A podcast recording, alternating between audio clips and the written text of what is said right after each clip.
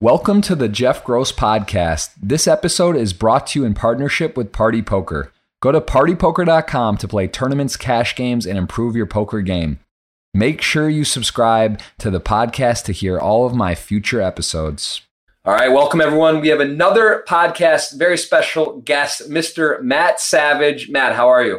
I'm great. Love the new set, by the way. It looks great. Thanks, man. Yeah, we got we're, we're, we're tuning it up here. So we're uh, we're we're in the middle of a WPT event right now. Uh, I want to go over your kind of history, how you got into where you're at. I think world renowned, the top tournament director. You know, you, you basically implemented rules and and uh, guidelines for the for the industry and for tournaments. But um, just give us a little bit of right now what's happening. You're actually on day four of the LAPC. I saw the Commerce, which you're the the lead tournament director uh, there as well as the World Poker Tour. They added 75k to make first a million. I just saw that on Instagram. What was what was that about? What, they just decided to make yeah, it a million.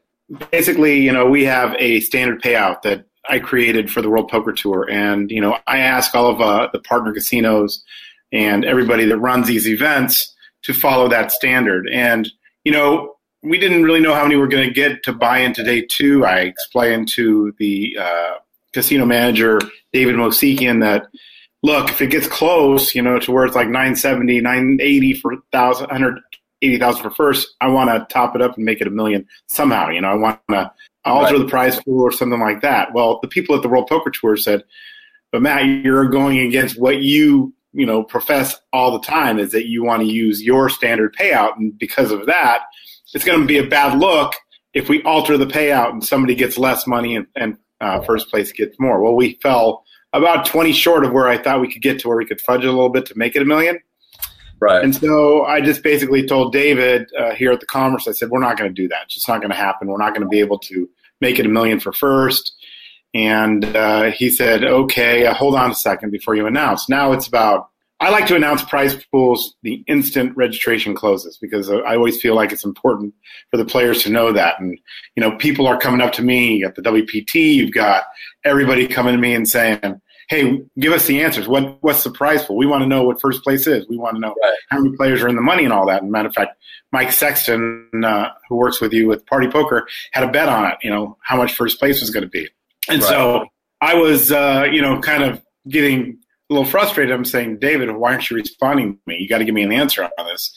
I got to figure it out because earlier in the day he said, you know, whatever you can do to make it a million, make it happen, make it right. go to a million. Like David, I just can't do it. We're seventy five thousand short of, of making it a million for first. And he goes, okay, hold on. And I'm like, you can't make me hold on anymore. These players want to know. Everybody's asking for these answers. And so again, there's another 15, 20 minutes. Again, people are coming up to me and saying, Matt, what's going on with the prize pool? And I'm going, I want to give you an answer, but I got to go with what, you know, the casino manager says I have to do. Right. So when he called me and said, hey, look, since you're 75,000 short, how about we just add it to first place to make it a million? I'm like, what? That's pretty generous. Never, have you ever seen that before? Like that t- kind of a uh, Like not very often. The World Poker Tour did it once at the uh, at the WPT 500 at the Aria, but not very often. So this and was the commerce. So, the commerce put it up yeah, the Commerce has put it up, and wow. you know, it was a shock to me because I had just gotten a bunch of heat a couple days earlier for missing a guarantee by fifteen thousand. So you know, they had just come at me and said, "Well, how'd you miss this guarantee?" and blah blah blah. Right. And you know, the kind of thing happens. The discussion happens whenever you miss a guarantee. Uh, we were pretty clean on missing those during the LA Poker Classic, so I was just like shocked when this happened. I go, he goes, how would they respond to that? What would they think? I'm like, of course they would love it. You know, the players are going to love that. Yeah. So we had to put all the numbers in, and it took another 15 minutes to make it happen. But yeah, not only with you know me, but also the World Poker Tour and the players, and they all responded very well. You know, of course we had those questions on Twitter. You know, people, and nobody's ever happy, right? Some people are saying, oh, they take so much rake anyway, which again, WPT LAPC has one of the smallest rakes in poker, only 200 bucks for a ten thousand, and yeah, uh, it's pretty. I mean, it's really generous, and, and, yeah, it's really reasonable. So for them to do that, I think it's going above and beyond, and you know, I think the Commerce should be applauded for that. So yeah, I, it should, and also yeah, business must be good. So that's a good sign. Business, yeah, I mean, and they're just uh, dropping it in. So that's awesome. Well, that's exciting. Uh, I want to. I want to. I mean, there's so much to talk about. Just very interesting. Your career. You know, I, I have some notes and looking back that you were. Uh, it was I think you, you started working at 14 years old. You were at a bowling alley. You want to be a professional bowler. Is that true? Yeah, back in the day, I was you know started bowling when I was about 12 years old and loved it, and uh, you know met a lot of great people through uh, bowling. But I you know I thought I wanted to be a professional bowler, but then after doing it and, and bowling for so long, you know up until 18, 19, 20, 21, I realized there was no real money in it, and that's the problem. You know you have to be the top of the top, and even those guys weren't making that much money, you know, to to you know support a family or do those things. So a dream kind of died with that, but uh, it was definitely something that I looked uh, forward to doing. You know, I had right. done quite well locally, you know, in San Jose when I was growing up, and uh, felt like it was something I would want to achieve or, or try to, to, to become. But it just never worked out. Never really thought uh, that that would be something that would be a reality. And so were you were you like what was your I mean were you hitting 300s? I forget how bowling works. I know it's the best score, but it's very hard. Is that something you were like in your wheelhouse or did you ever roll a 300 or were you consistently getting some 300s or Yeah, I have about uh, 20 I have 24 300s in oh, my life. Shit. Not all of them not all of them in tournaments, not all of them in, you know, uh, leagues. Um, but in, you know, but with bumpers or no? Were you, you were using bumpers for 300s or no? No, definitely not using bumpers. But yeah, I have uh, rolled a bunch of 300s, you know, no 800 series for three games, but a bunch of 790s and stuff like that. So what's the 800? Isn't it? Wouldn't it be 900? No, it's 800 for three games. How does that? No, work? but no. Back in the day, though, you know, when we were coming up, the equipment wasn't as so you know it wasn't as easy as it is today to do those things. So uh, bowling 300 a day isn't what it was in the 80s. Uh, it's much different now. It's it's much more difficult back then than it was now because the equipment wasn't as good. It's kind of like golf. Everybody's getting better because of the equipment. Um, so it's something that you know was harder to achieve. But an 800 meant that you had to average 267 over three games. So uh, that was one of the things. One of the stats, one of the sort of things they track. I got it. All right. So, all right. So you, are bowling. You decide bowling. There's not enough money. Kind of similar to like chess, I guess, or backgammon. A lot of players kind of segue into poker games and these type of things, but they realize you're not going to make. It's very hard. Almost, you have to be number one or, or top to make even some some decent money. Uh, so, you, how did you then stumble into poker? So You're living in San so, Jose, California, correct? That yeah, I was a service technician for an alarm company, and to be honest, I'm not very technical with uh, electronics, but you know, okay. I kind of bluff, bluff my way through that. And, uh, you know, in my off time, I'd go play a little 3 6 or 2 4 uh, high low hold'em, which is a game they don't play anymore, uh, okay. at a local casino called Garden City in San Jose. And I would play, you know, and I was never a good player. I never uh, claimed to be a good player, but I enjoyed it. Uh, but I saw that the people that were working there were making a lot more money than I was selling chips. So mm-hmm. uh, I decided to leave what I was doing and kind of go with something I had a little more passion for, which was playing poker and uh, was going to make more money doing it also. So I started a job as a chip runner, which is kind of like, you know, an entry level position in a casino back in the day. You had to walk around with racks of chips and, and carry them, them to the players yeah. who were playing poker. It was like a bat boy. You know, you came up and the, started doing something at the bottom, and now here you are, the the the mayor, the the tournament director. I've I've seen you've done over 400 uh, televised episodes for being a the tournament director. I think that's the most in the history of. Uh, yeah, I mean, I, I can't imagine anybody doing more than that. I'm probably closer to 500 now with yeah. all the World Poker Tour work I've done. But you know, I worked a lot. You know, during the boom with uh, Fox Sports Nets and guys named uh, Gary Garcia, I started uh, the first time Matt Morantz at 441 Production started with the World Series of Poker.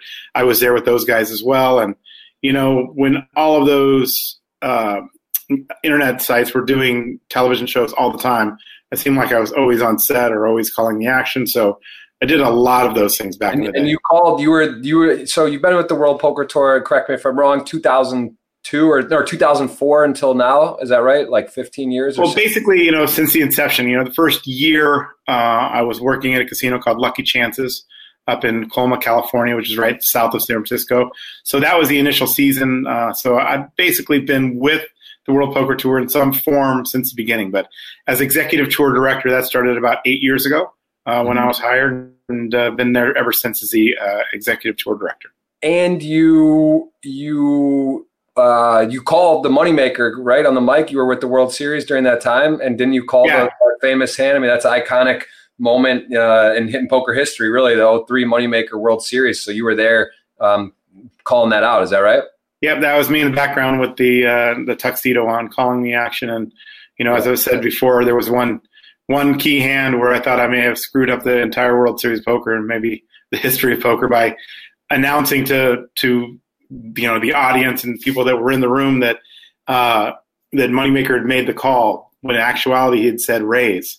So you know he corrected me on the screen. If he's it's called the bluff of the century, but if you watch the YouTube video, you'll see that he said no, no, I raise, I raise. So I'm glad I didn't give anything away. Uh, that Wait, you're talking about the hand, the hand he bluffed. The, the, the hand he bluffed. Yeah, if you if you watch that video, you'll see that he says, "No, no, I raise, I raise." So, I mean, I'm lucky that that didn't give anything away and uh, screwed it up for Moneymaker to win the World Series poker. Wow, very interesting. I'll have to go back and check that uh, that footage. That's that's that's interesting. Yeah, that was. I mean, obviously a huge. I mean, the, the fact that he won the World Series, the name's Moneymaker, ESPN, the boom, all that. I mean, it's pretty pretty special. And for you to be front row and calling it, that's that's awesome. What uh I mean, there's got to be so many. I mean, you've been frontline to so many questions and and uh, disputes in, in, poker. What has been some of the more um, difficult decisions or stuff that you've had to make? Maybe with someone getting removed in a big spot of a tournament or deep, or you know, has there been any stuff that's? Give me like one or two examples of of very unusual and dynamic situations that you've had to make a, a call on. Well, you know, there's been I've been pretty lucky not having to eliminate too many people from from any poker tournaments, and in my career, I've tried to do the best thing to like diffuse situations that would get people, you know, to be kicked out of the tournament. But you know, there have been a couple overtimes. You know, when there's a physical altercation, we have no say in anything like that. So that's happened once here uh, where two people got in a fight. So I had to, of course, eliminate them from the tournament. And had no choice there. But yep. some of the other ones are like a guy you know, who was new to poker. He went to the bathroom, brought his chips with him to the bathroom. Mm. People, I was looking for him. I couldn't find him. He came back out of the bathroom, pulled his chips out of his pocket, put them on the table, and you know wanted to play. And I'm like, uh, you know, I'm sorry. You know, we have a rule that you cannot remove tournament chips from the from the playing area. Uh, you know, in this spot, you know, I would like to do something for you, but I can't and uh, I said, you know, I'm going to have to eliminate you from the tournament. So yeah. that was one of the ones that was, you know, a tough one. I really wanted to, you know, try to do what was fair for this guy. I knew he was a new player. Right. You know, had somebody that I knew knew better, it would have been a lot easier. But you know, when somebody you've never seen before, you know, you don't want to ruin their experience and maybe never see him again because of a situation right. where you you end up kicking him out of the tournament. And how, how, did he respond to that? Was he furious? Was he like, "I get it, sorry about that," and you know, or how did that how did that end up play out? He wasn't furious, but he just kind of said, "I don't know any better. I mean, it's my first time playing the tournament. Uh, you know, I played online and things." It's the precedent, right? It's just one of those things where even if you're sure, you just open up a ball, a ball of wax there, and you right because everybody else at the table is looking at you to make a decision or make a call on the table. And if you don't make the right one, you know, they're going to say, "Hey, you didn't kick this guy out." Maybe right. I can do that too, or maybe you know I'll do something even more nefarious in the future where I can bring chips to the bathroom and pass them off to somebody or do something like that. And you obviously don't want that. What? Give me, give me, uh, give me your feeling on. I just the one that stands out the most was the most bizarre situation I've heard was uh, the player at the Aria got put into the 25k. He bought like a $165 buy-in and there he goes, sits in. He's playing, you know, knocking out Marchese, knocking out some of the world, the game's best, and he finds himself deep, almost in the money. And and then they notice it, and this guy who registered for a daily, maybe a hundred twenty five dollar tournament, is playing a twenty five thousand dollar buy-in. First is probably four to six hundred thousand, and he's down to the final table, or you know, t- two tables deep with a lot of chips, and he's removed people from the tournament. I mean, that to me was one of the more shocking things I've ever heard for a bunch of reasons. Where do you, how do you look at that and and how do you think that situation was handled? I'm sure you're aware of that. Well, yeah. First, I think that they you know they got him out of the tournament right away, which I think is something they needed to do. Other people have told me, hey, he should have had the option to make up the difference. You know, in twenty five thousand versus one hundred twenty. Oh wow, you come up with you could have then all right here's other 24 7 or yeah. whatever like alpha I, probably doesn't have it right on him or on him like who's you know a guy's playing a hundred dollar tournament it's that's pretty insane um, but that's interesting i didn't even consider that option because at that point yeah i've never i've never once brought 20000 to a casino in my life so i you know, as yeah. far as that goes, probably the, the average. I don't, I don't, roll. I usually am not bringing that. Yeah, I'm not holding that money on me unless I'm planning to play a tournament like that size or a cash game. It's just not something you carry on your, or you know, you can't just easily get it out of the ATM or whatnot. But at that point, maybe you go to Marchese or one of the guys like, hey, you know, uh, I don't know, but that's interesting. So what, what, yeah, what happens? I still don't even really understand. I think they refunded the players that got knocked out, or I forget how it got sorted, but that that's definitely a mess. I think they kind of keep it. They tried to keep it under wraps because you know it was a bad look for the casino. You know, it was a big mistake. So they tried to keep it under wraps. But I think you know, I know they did some made some accommodations for those guys that were eliminated because they are their normal players. You know, it'd be different if it was just like a one time occurrence and a one time event. I don't think those players. Uh, you know, again, I always say if they could have eliminated one of those chips, which there would have been no penalty for those guys. Let's say the guy busted out right away.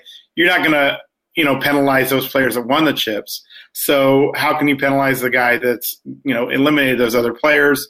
And you know, I, I believe that they you know made some kind of statement to him that you know you either need to figure out a way to make this right or or to you know you're going to be barred from the casino, right? Right. So I kind of feel sorry for the guy a little bit. I think that you know at some point he realized it, and I think at that point he should have spoke up. So I don't have a problem with what they did, you know, by you know barring the patron for doing that because you're gonna you're gonna figure it out, right? I think you have to figure it out. Even if you're like a, a low limit tournament player and you look around, you see all these you know big name players. Yeah. At some point, you're going to figure it out. I, I don't know what his plan was. I don't know if his plan was to take a shot because with the Bravo system, if you're not registered for that tournament, you can't cash out of that tournament. And mm-hmm. they use the Bravo system there at the Aria. So I'm not sure what his plan was, but I think it kind of got lost in the, the fact yeah. when he started winning right? That, that's the thing, though. That's so interesting because, like you're saying, say he just wins the tournament or he cashes for not 100, 100,000, right? And then, then it could be like, oh, well, all right, yeah, take my 25 buying out, right? Like, oh, shoot, I, you know, uh, yeah, that, then I don't know.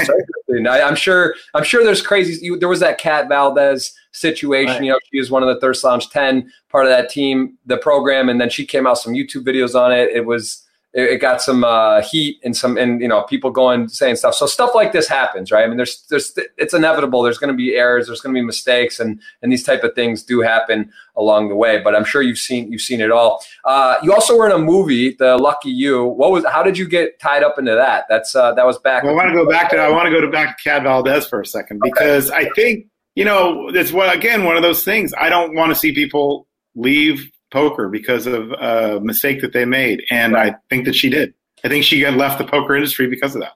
Because yeah, I think she I felt like was, definitely she got scrutinized for it, right or wrong, or if there was yeah, that's a problem. You know, you can always think or assume someone did this or someone did that or whatever. Maybe like you know, you, you get put in a scenario where you kind of feel, oh, wait, I've already been playing for a bit. Now maybe I realize it. Now what do I do? Because it's like already weird, you know, and she's new and it's unco- like, so yeah, you just, you don't want to make assumptions on what someone knew or didn't know or what they're doing. And, and it's, uh, it's, a, it's a bit intense, right? So yeah, I mean, yeah, she didn't, she didn't handle her post game very well, you know. Right. The post game interviews didn't go come off very well. Right. But I think that she felt that there was too much negativity following that, and you know, I hate to lose players like that because she was a good social you, you froze for a sec, Matt. Can you hear me? Because your your camera's frozen. I'm back. You're back. All right, come on, man. Show show off that commerce internet for those those poker grinders. yeah, we're hope, back. I hope it's not choppy. You are at the commerce live. So yeah, anyway, I agree. I'm uh I'm I'm with you on all that. Um, so tell me a little about this movie. You were you were in this uh I, I, forget what year, early 2000s, I believe. The the Lucky You, Drew Barrymore. It was a poker movie. Um, how did you get into that uh, that scene or get tied up with that to get invited to be a part of that? Well, it was a big buzz around you know the industry. You know, uh, a Oscar-winning director, uh, you know Curtis Hanson, who had won with L.A. Confidential and had done Eight Mile with Eminem, uh, was going to do a poker movie. So a lot of excitement. Uh, you know, it was top um, peak poker boom time and people were excited. And you know his goal and their goal was to have as many poker players not only uh, be in the movie but also to kind of um, you know help them produce a movie that was the most realistic poker movie at its time. And you know while uh, it, all that was going on, people were going, "Well, are you going to go be an advisor? Are you going to, you know, think about it?" Because it was surrounded around the 2003 World Series of Poker. That was kind of the background of the whole thing, and we were going to go to Bellagio and to Binion's and and all of those things. So, uh, yeah, I was interested. I wanted to be a part of it. So I, you know, reached out and tried to be, uh, you know, an extra or figure out some way that I could be in the movie as well. And so it ended up being that I became kind of like a, an extra advisor on the thing, on the movie. And so when they were casting for certain roles in the movie, I said, well, I could be the tournament director of Binions because I was the tournament director of Binions. So I thought it'd be easy to do. And so I went out and applied for it and they ended up hiring an actor for it. So I thought, oh, well, that sucks. I kind of didn't do that, but I'm still going to be advisor on the movie. I, I told, told them about the way the room looked and all the props that they would need and things like that and how the chips looked and how, you know, everything that was surrounding Binions at that time was.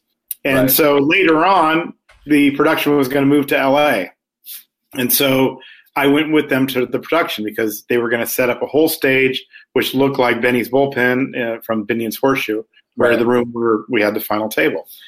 And then the role came up for tournament director at the World Series of Poker, which put one was the satellite director, which is one that I tried out for, and this one was the tournament director. And so I went down with like literally 200 other people, including actors and things like that, to audition for that role, and I got it. So I was named the you know actor or whatever they want to call it for this role.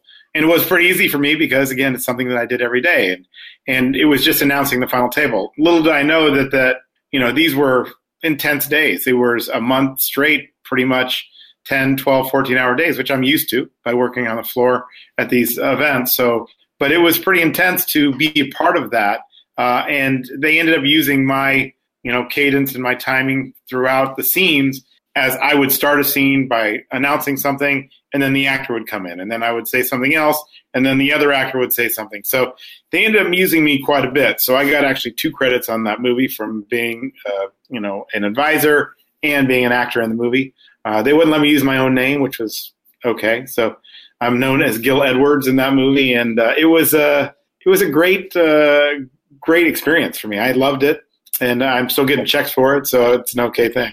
There you go. Not nothing wrong with that. Um, all right, here's here's one thing. You are. We're going to talk about the the tournament director. You know, you, I guess the the title you came up with this. Uh, the Poker TDA, the founder of this, and and just before we talk about that more and what that means and how that came about, explain to me where you think poker is at in terms of being uniform with these rules. Like big blind ante, such an innovation saves so much time you know great. The shot clocks these type of things really help the game in my opinion to speed stuff up and just overall are great you know innovations which is it shows you there's always new stuff that can be done right? And this is saying poker's been around forever. All of a sudden these these type of things get get uh get added and they're great. Uh but i one thing i was over at Dusk Till Dawn playing a few times now in the last four months. I got to play with William Kassouf over there, who's a character in his own right. Um, but something that when I played with him, I didn't realize, and this is you know this is a, this is a world poker. Maybe it was a world poker tour, or a side event, or it was a it was a, some event uh, there. And the the rules across the pond are over in this part of the world in Europe versus the U.S. It was vastly different because in in here I feel like in the U.S. in a lot of places, if I talk about the weather in a hand, the dealer's like, no talking. And I think they're trained or that's just sort of ingrained not to talk about your hand. You can't say, oh, I got this or that. But then at the at the at you know Dusk Till Dawn and, and apparently European rules, you can say I got Ace King fold, I got this. Oh, you have kings are no good. You, you know, and William Kassouf takes it to the extreme, and he's saying crazy stuff. Won't won't stop talking. It's a little bit abrasive, but then again, you know, it's interesting because I kind of think that poker's missing some of the talking and back in the old days and like Jamie Gold took it over the line and showing cards and talking and it's kind of exciting and fun, but maybe too much. And then the Kassouf doing that no, over there now, but yet you can't even like say, man, do you have, I think you have this or like if your head's up and wh- how is that so different? And how, just tell me what you think. What's going on with all that? I want to know what's what, what's the difference in these two scenarios, and and where do you fall on the uh, the talking in hands and, and and what's going on, and what are the actual rules? Maybe you could share with people on the on both sides of the pond uh, as well. So that's a lot I threw at you, but this is this kind of blows my mind because it's very interesting. Well, we used to have there used to be a rule in Europe where you could never talk about basically anything involving the hand. It was never that stringent on that. Our rule is you cannot disclose the contents of your hand. I'm all for table talk. I think it makes the game more interesting. Yeah. It makes the game more fun. I want to see be able people to be able to talk.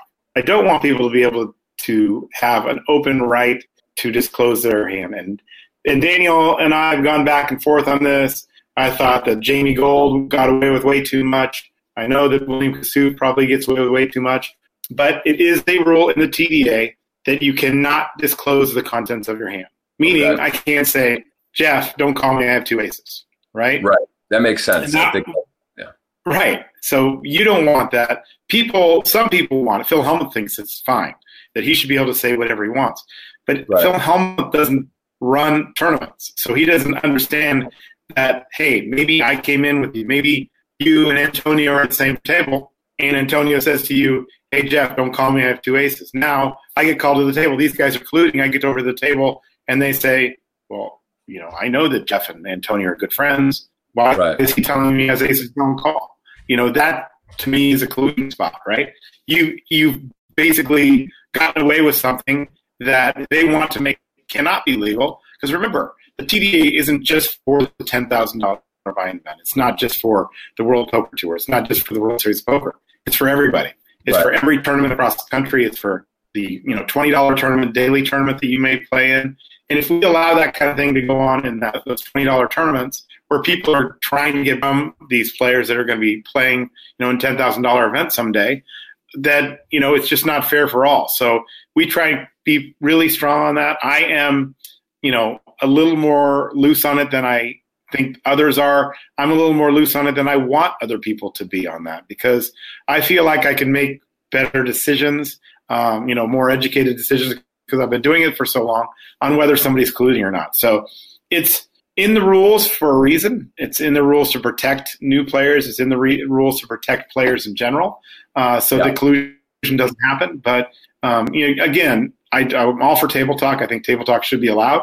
Um, annoying table talk may be a different story. Like William Kassouf can be annoying at times, but you know, again, I don't want to change the game so much that it's not fun anymore. I want it to be yeah. fun. I want new players to play it.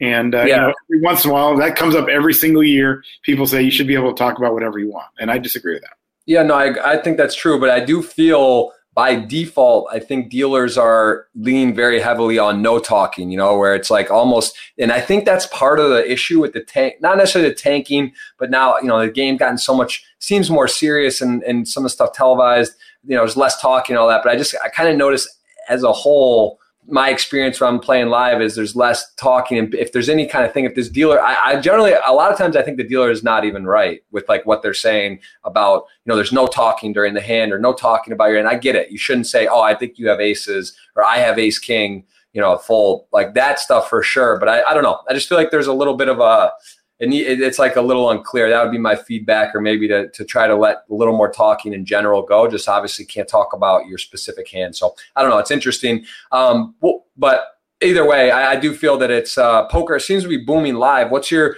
uh, we'll, we'll, circle back to the to your uh, founding of that, but what do you feel about live poker in general? The numbers seem to be up all over the place. Is that does that your yeah? One of the things you just said is is allowed. One of the things you just said is allowed. By the way, I think you have aces. You can say that. Right. That's, oh, you can say, you can say like I think you have this. Yeah, that's fine. Okay. I don't have no problem. So, so I'm telling you, like that for sure. That type of stuff gets shut down like without fail. Like if I'm in a hand up the river and a guy's all in, I'm like, man, I'm sure you got kings here. He, like that is like they say, do not say that. I'm just saying like that's like I'm 99% sure on like pretty much every table. Maybe that would be good to go over and clarify and have some statement or a video about that type of stuff because, or not, maybe that'll just cause more confusion and everyone just start. It will definitely cause more confusion. But, but that would definitely. I, am gonna see, I'm gonna cut this this clip and uh, have it on my phone saved and show a dealer um, if, I, it comes up. I'm telling you that stuff for sure. Like they'll be like, no, you can't talk about the hand when you're in a hand. Right. So I think it's confusing. Yeah, I do. I don't think it is. Confusing. It is confusing, and again, that's why I'm just like I'm a little more lenient on stuff like that. But again, I don't have, really have an issue if people are saying you can't talk about your hand if, because it is part of the rule. The rule is you can't disclose the contents of your hand. I just can't wait to put someone in a hand, have you in the room at uh, ne- next time I'm in a tournament, and I'm going to call Savage over. And I'm not. I'm going to do it respectfully, but I'm just going to. I'm, I'll let her know because it just it just seems like they're that's how they're training. Maybe again by default, that makes it a lot simpler to just be like, this is how it is and keep it simple instead of opening because that's even confusing itself. You can say what you think they have, but you can't say what you have. Um, I don't know. Anyway, that, that that's why I've been running a little smack during the LA Poker Classic when people have been texting me rules a lot. Seems like in the last month. I'm like, you should come out to the LAPC. You know, we don't have this issue. What, what were the, was the LAPC? Is it it's a rebuy reentry or not? Or it always has been, or not? It used to be a freeze out. Is it still? No, there's no reentry. It's a thousand dollar buy. Has been from the beginning and will continue to be. So That's no what I thought. I think I saw something. Okay, I saw Joe Hachem get knocked out, and he said he was going back in. Maybe he meant in a different event. I mean, there's numerous, there's numerous events, obviously, side events and whatnot. Okay, and that's I what we want to do. Big- You know, Yeah, that's great. How what is what what is is there what is the how adaptive are the schedules? Are you making every year? Is it relatively the same? Are you adding new stuff? And and have you seen the numbers increase in LAPC, which is a staple? For example, how have those numbers been over the past few years? So we did something this year that you know we haven't done for a while now, and I'm trying to get rid of multiple reentry. Uh, and I did that this year in the uh, LA Poker Classic. I did single reentry ma- as a maximum, and more tournaments than not were no reentry. Right. And so you know both sides of those have their arguments. You know if people are coming from you know long distances or fighting LA traffic and things like that you know, they may not come if they can't uh, re-enter because they, you know, they're not going to get in their car feeling like they could uh, not be able to get back in, bust out in one hand or whatever. So the way we did it this time is we allowed single re-entry in some no limit events.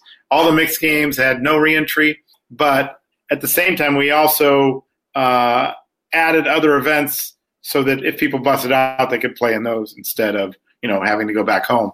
And of course, what tournaments have always been for that people seem to forget is to play cash games. And you know, Commerce, you know, has 160 poker tables downstairs mm-hmm. that you can go downstairs and play cash games. And that used to be what poker tournaments were all about. You get people in town, they play a tournament, they bust out, they go play cash games, they try and get even, they get you know more stuck. That's where the action's at. The the action was actually in the cash games. For sure. And you know, the Commerce is really strong on that. They really want to promote that, and that's why they've never had a reentry in the main event. Uh, and that's why I had a great post schedule here where they can play in those other events. Absolutely. Well, before we we get shy away from this, I do want to. You are the so you're executive tournament director of the WPT. You're the Poker TDA founder. You're also the Commerce Casino Bay 101, and you're you're basically the main tournament director at a lot of these venues. Uh, I want to know how you do all of that and how you hit all these stops. But first, tell me a little bit about the Poker TDA. You're a founder of that, and and what that is exactly. so back in 2001, uh, you know, I was running poker tournaments at the Lucky Chances Casino, but also playing in the local tournaments. And everywhere I went, the rules were different. So it was a problem. So I got in my mind I was going to go down and I was going to change the industry. I was going to do something and shake it up. And so I walked into the World Series of Poker 2001, first time I'd ever walked into the World Series. I'd never even been at the World Series prior to this. And I went up to the tournament director, Bob Thompson, uh, and said to him, I said, Bob, what do you think about standardizing rules? And, you know, basically I got pushback, kind of laughed at and said, you know, this has been tried before. It's never going to happen. And luckily at that time I knew uh, Linda Johnson. And Linda Johnson had run a poker industry conference every year. And okay. she said, you know, I don't hate the idea. I, I like the idea. Why don't we try and put it on the tail end of it? And so, you know, with her and Jan Fisher and Dave Lamb, we said we're going to try to do this. So the first year we had 25 um, tournament directors and card room managers from around the country that all met in a room at uh, the Orleans Casino, and uh, we tried to put this thing together. And out of that, we started the TDA, and the TDA um, grew every year. Like I think the next year there was 40, and after that there was 60, and then there was 80, and now we do it every other year uh, at the Aria. The Aria is very nice. They they host us there and have 200 tournament directors, card room managers, and players from around the world that come in and uh, are a part of the TDA. And basically, what we've done is we kind of every year kind of review the rules, tweak rules, or add something new, uh, and get a lot of ideas out of that as well. Networking to try and make sure that we're doing what's best for the players, and I think that we've achieved that over time with the TDA. And uh, you know, it's not always easy. Something new comes up every once in a while. First card off the deck, you know, last card off the deck yeah. kills your hand. Uh, this year, I knew that big blind uh, ante would be a big topic. I really wanted to get people away from doing two different things because, again, in standardization, I don't think it's fair for the players.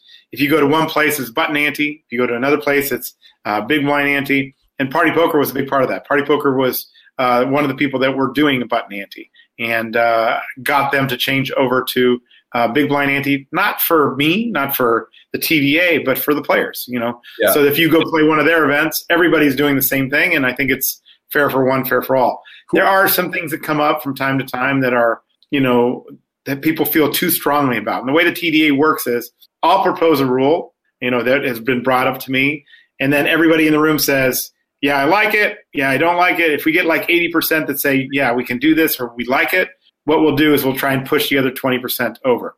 If we can't push the 20% over, it doesn't become a rule. And so, you know, it's one of those things where we don't force people to do something, but what we want is for everybody to do the same thing for the players so that the rules are standard. Uh, you know, it, it, was a bit of an issue last year because unfortunately Jack Effel was so busy with the World Series of Poker, he was unable to attend the last day. And we really were pushing for big blind ante and this thing called ante first, which means that, you know, it's one of the big discussions and points about it. When you're all in for less than a big blind, where does that money go to?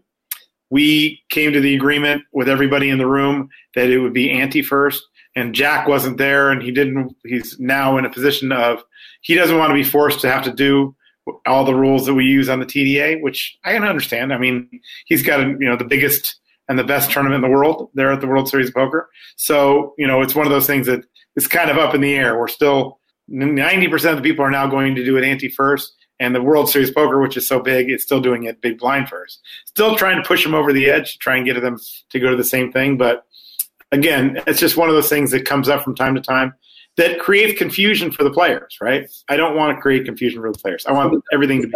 SOP main event We'll have big blind ante only or not? Or that was the discussion, right? That was like a, didn't you say that you would bet it or someone was talking about it that was saying it's yeah. But you were saying it would be and it is going to be or it's still not sure? No, it is. It is. And it was last year. This was two years ago. I Two years before. I, okay. Yeah. yeah I, that's right. I said it was going to be big blind ante and you know, Jack ended up going to it after seeing it. You know, he does the right thing. He tests tests it through the circuit, make sure everything's okay with it, and then brings it to the World Series Poker. So that makes sense. I got to ask. This is a hot topic. You know, I've seen pictures, and the chip leader going into day four has a mask on. The coronavirus scare or hype, whatever it is, whichever side you're on, take it not you know you got to take stuff serious and, and you just kind of things that we're not experts in on what what is or what isn't are is this a threat or a concern for the poker? Do you think you, you hear talk of Doug Polk, um, Timex, these guys, Bill Perkins chiming in about it? I've had people offering me action on it on the World Series. Is it going to happen? Is it not? Are you worried about other events currently with what's happening? And California does have a, you know, in the U.S., I guess it's the most cases, uh, maybe around 30 or so. I don't know now. This was a few days ago I saw, but where, where do, where do you feel about this this topic that's uh, hot and present at the moment? Well, it's a tough one for me. Obviously, you know, not only for myself, but for me, because people made the decision not to come. High profile players texted me and told me they're not coming because of this. So, did it hurt our event? Yeah, it hurt our event.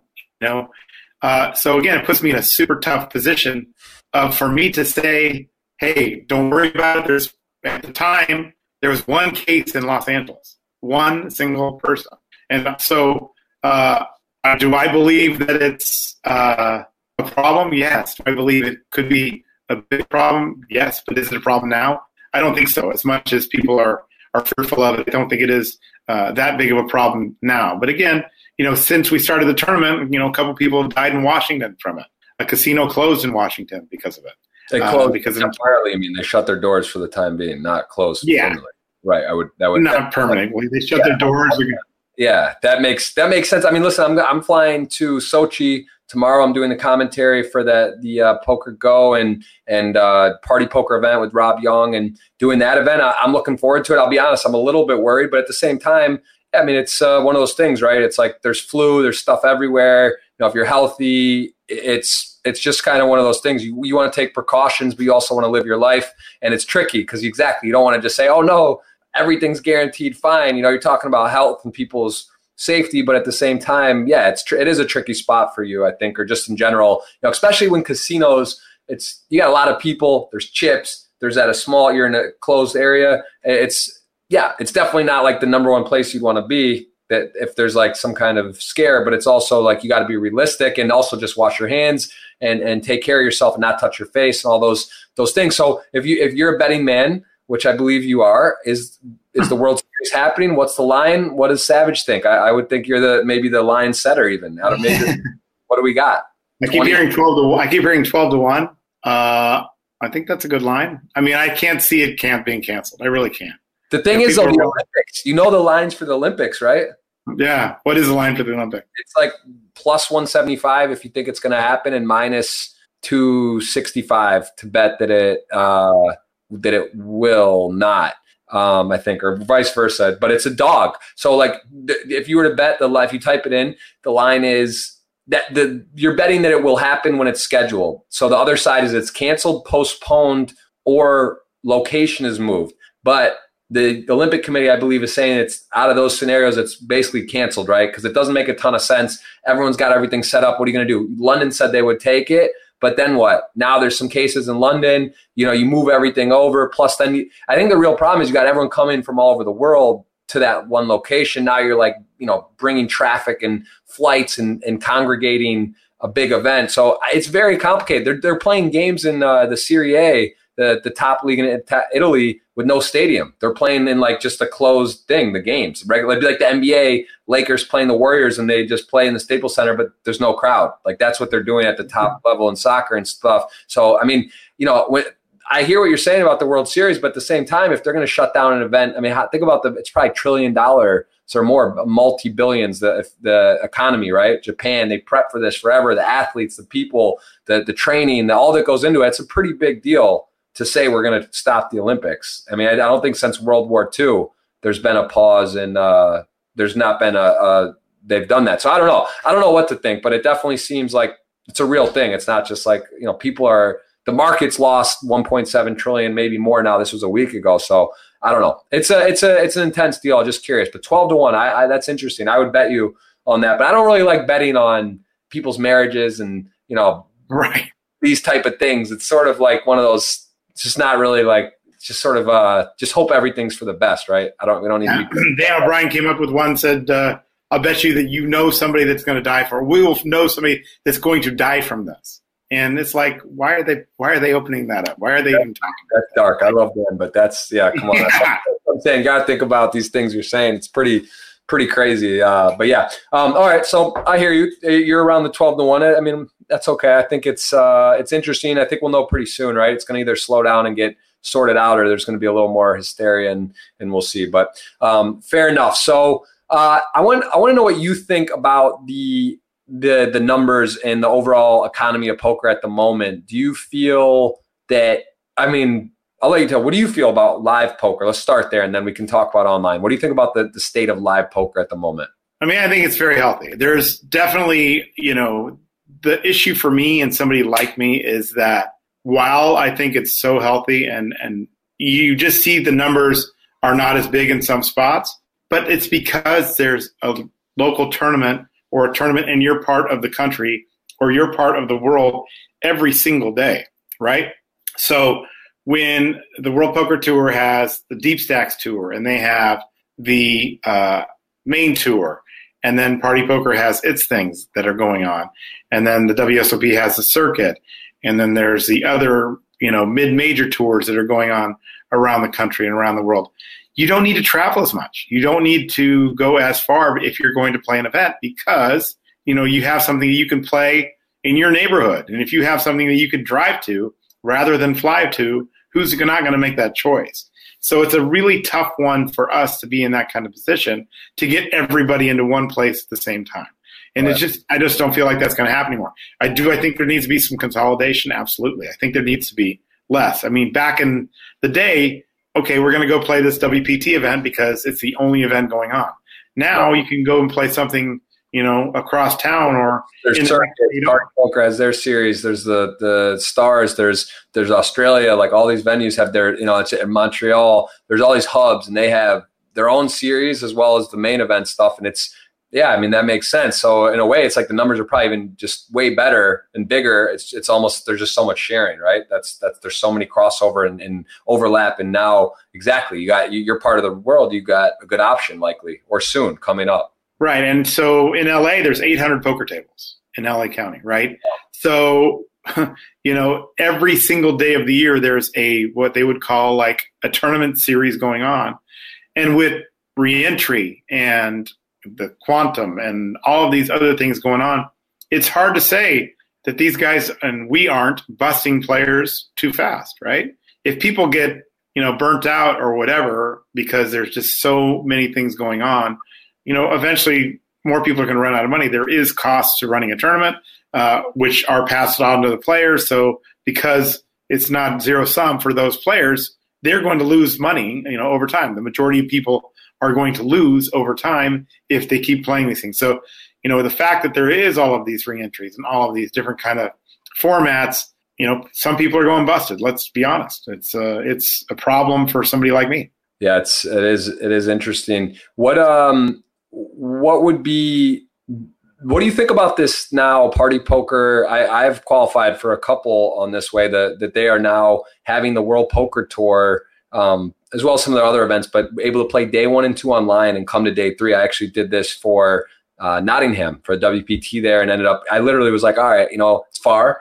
If i if i it's kind of cool because you get to get your uh, wpt get a cash you're in the money go over there, it justifies sort of the travel, the expense, and and then it's already your position in the money and it's fun. Uh, where do you stand in in on this this format? And there's some other ones they've done this for too. What do you what are your thoughts on this? Yeah, Simon Trumper came to me and asked me about it uh, at uh, I think it was during last summer, and I thought, yeah, it's interesting. You know, I it's unfortunate because you know us in the United States, we can't play online, so we couldn't even you know attempt to do that yeah. uh, unless we well, wanted to go. To fair, a lot of guys, go. A lot of guys that are that are pros like myself have you know set up in, in another country and are have access to it, or maybe even live out of the country and can do it. But you're right; it's not. It would be pretty amazing if everyone in, in the U.S. could just sit at home and do it. Right? It would probably add a significant amount of entries. But I'm just curious on the overall thoughts on the overall, you know, obviously looks like you signed off on it, right? I mean, that's they're they're essentially going. Yeah, I think so. I think it's a good idea. You know, yeah. what some of the things that they're coming up with, Rob Young, and you know,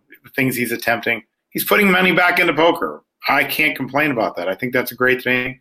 You know, yeah. I'm I'm happy at the World Poker Tour as a partner of Party Poker on a lot of different stops, and I think that you know what they're doing is impressive and and difficult. You know, it's not easy what they're doing. And Rob has been the first to say they've made some mistakes, and and you know we've all made mistakes, but we're all you know guys that are in this industry uh, are trying to do things better for the industry. And you know, I, I really you know it, it bothers me more than anything else when people come to us and say that we're just on one side trying to you know make things uh, you know, just do things for ourselves or do things for the casinos to try and make more money because it's not the case with me.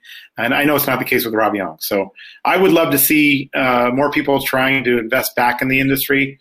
Obviously, I think it's one of those things that's uh, vital for the success and the longevity of the game. Uh, so I'm really happy with what they're doing. Again, like I said, I'm happy that we have them as a partner on the World Poker Tour. Which events currently are you? Do you know exactly? Because I'm trying to remember. I think I remember that. Well, for sure, Nottingham. I took place in that and and, and did that route and went there. Uh, what other WPTs are are have that option as of now? Do you I don't know? think that, I'm, I'm, not sure. I mean, I think it's. Uh, I don't know which ones they've come up with. Uh, I know it works. It's not like it's. I don't feel like there's any kind of inherent advantage from that. I mean, yeah, that, that's more my question too. You know, it's inevitable. Someone's going to build a big stack, or they're going to win the event from that route. They'll come in day three, and then right. it's like it start. You start I don't, you could argue right both ways. I mean, I think obviously it adds it adds money to the prize pool. It adds entries. It makes sense for maybe even amateurs or, or from that standpoint that don't want to maybe spend all that time. So they come in day three, they're in the money. They could play one day at home, save, and if they don't make it, then they save the flight. They save a couple of days of hotels, and and that's a lot big you know time saving. So I think that makes sense. I, I just I don't know. I'm just curious if, if that would be if you think that could uh, like asterisk or take away from the overall. You know, it's a little different because now you're winning a World Poker Tour brick and mortar event from part a hybrid online, which you know I, I don't see a problem with it, but I just wonder if what you would say to those that would say that hey, that's not really the the spirit. I don't, I don't have an issue with that. I mean, I'm not a big fan of the quantum events, which means you know all these guys come in and they buy in for uh, like 125 bucks, and then they uh, the pros come in on day two and take advantage of that and buy in for a bigger amount. It's kind of the same thing, but not really, because uh, I don't know what the averages of, of chips that they come into. You know, on day two, I'm not sure how that works. Um, yeah. But I, you know, like I said, I don't really have a problem with the online part of that. I think that that's fine. I'm not really a big fan of the quantum type tournaments, though. I mean, that to me is, I think, a little bit over the edge, and I think it takes advantage of the local and recreational players. I don't think this one does so. Okay. Uh, yeah, I, am I'm, I'm aligned with you there. Uh, tell me a little about the Bay 101 Shooting Star and what I went to it a few years ago. I was a shooting star, and then I think the, the casino's renovations or went down. What what is the current status of the Bay 101 and the Shooting Star that event, and, and what is happening with that now? So the shooting star is happening. It's uh, coming up in March, uh, the 11th through the 14th. It's a $5,200 buy. I must have missed that. What's email. that? I must have missed the email. I'm gonna go back to it. It came. Yeah, you must have missed it. I think you missed it. No, no, I'm in Russia, mm-hmm. but I, I would have. I, have done it. It's great. It's an awesome. It is very unique. It's honestly, it's a special deal. Like how much people love poker in San Jose. It's almost crazy. Like the amount of people that line up and they, you know people are signing autographs, and it feels like 0304 for Vegas, from what I heard, like Hachem was telling me he couldn't walk through Vegas back, you know, when he won the main event the next year, and and, he, and it was people were lined up behind the tables, and it was just it's got that kind of uh, energy. So yeah, tell me a little bit about how long was it paused and what it's back now last year as well or when what, what is it's the back uh, last year came back but it's not a world poker tour event mm. but that's the unfortunate thing you know obviously i'd love to pair them together uh, you know my love my family my wpt family is the people that you know I want to do every event with them. But I've been also with Bay 101 since the, the 90s. So when they went off the World Poker Tour, the WPT, which I have an exclusive with, kind of grandfathered this one in as something that I've done before, and they allow me to run that event still. So yeah, it's still going on, but it's not a WPT event. But again, still 200 satellite winners will be in that event. Uh, you know, we are limited to 30 tables, uh, which I've knocked it down to a one day start. So we do 30 tables plus alternates. You know, it's packed, but it's it's an exciting event. And you know, the field, to be honest, is probably the best 5K field you're going to find all year. And so, why you know, not with the WPT anymore? Um, I think when the venue changed, the new venue is beautiful and it's very nice, but it's still it's not as big as the old venue. In we can is at 49 tables. So you know, it's impossible for the casino to give away all of the tables to poker because they have other games as well. They right. have, you know, other uh, baccarat and things like that that generate, to be honest, more money than poker does. So it's impossible for them to give away all their tables. So they've agreed to give away 30 of the 49 to this event. And again, it cancels out all their cash game action for the day. It wanted to just play cash to other venues too to play poker if they want to play poker that day. So the Bay 101 takes a lot of risk for that, but I think that you know the way that the event's marketed and it's still very high profile uh, is a great one for players. So there's a lot of value in that event. There's a lot of, like I said, satellite winners and a lot of local excitement as well as international. And we have a great list of stars. You not uh, withstanding, you should be there this year. Not be going to Sochi, but uh, we will miss you. But it's happening and it's coming up soon. Right. Um, okay, and so tell me, and just I meant to mention this before. You kind of got almost accidentally in the tournament uh, directing because he you, you, got asked to sub in and then you just kind of crushed it and then a new another casino asked you to start doing it is that what happened or how did that how did you actually get into directing tournament were you already playing poker like as a for a fun or sort of trying to make money at that point or were you did you go yeah, right I was, I was working it. I'd already become, you know, I'd already done the chip runner thing over at uh, at another casino, and I was now dealing over at Bay 101. Uh, and this is in the early 90s, uh, 1994 to be exact. 1996, uh, I started my own golf tournament, and this year will be my 25th annual golf tournament. And out of that, kind of the guy that had played my golf tournament said, "Hey, to the owners of Bay 101, you should look at Matt filling in for their tournament director while he's gone." Because he runs a really great tournament and he'd be good at doing that. So I subbed in for the guy that uh, went on vacation, fell in love and fell in love with the running tournaments and and being a part of that scene. And uh, out of that, you know, I became the assistant tournament director there. And then when Lucky Chances opened up in 1997, 98, I went up there to be their tournament director. And out of that, starting the TDA, got invited to run the World Series of Poker in 2002. And then in 2003, when I wanted to go back to the World Series Poker again and be the tournament director, the guy that Lucky Chances said, "Hey, let you go last year. I don't think it's a good idea that you go this year. You're kind of hurting our business by leaving." But the owner at uh, at Bay 101 said, well, "Why don't you come back and work here? I'll let you go every year to run the World Series poker." And because of that, I went back to Bay 101. I've been there ever since. I'm still there today.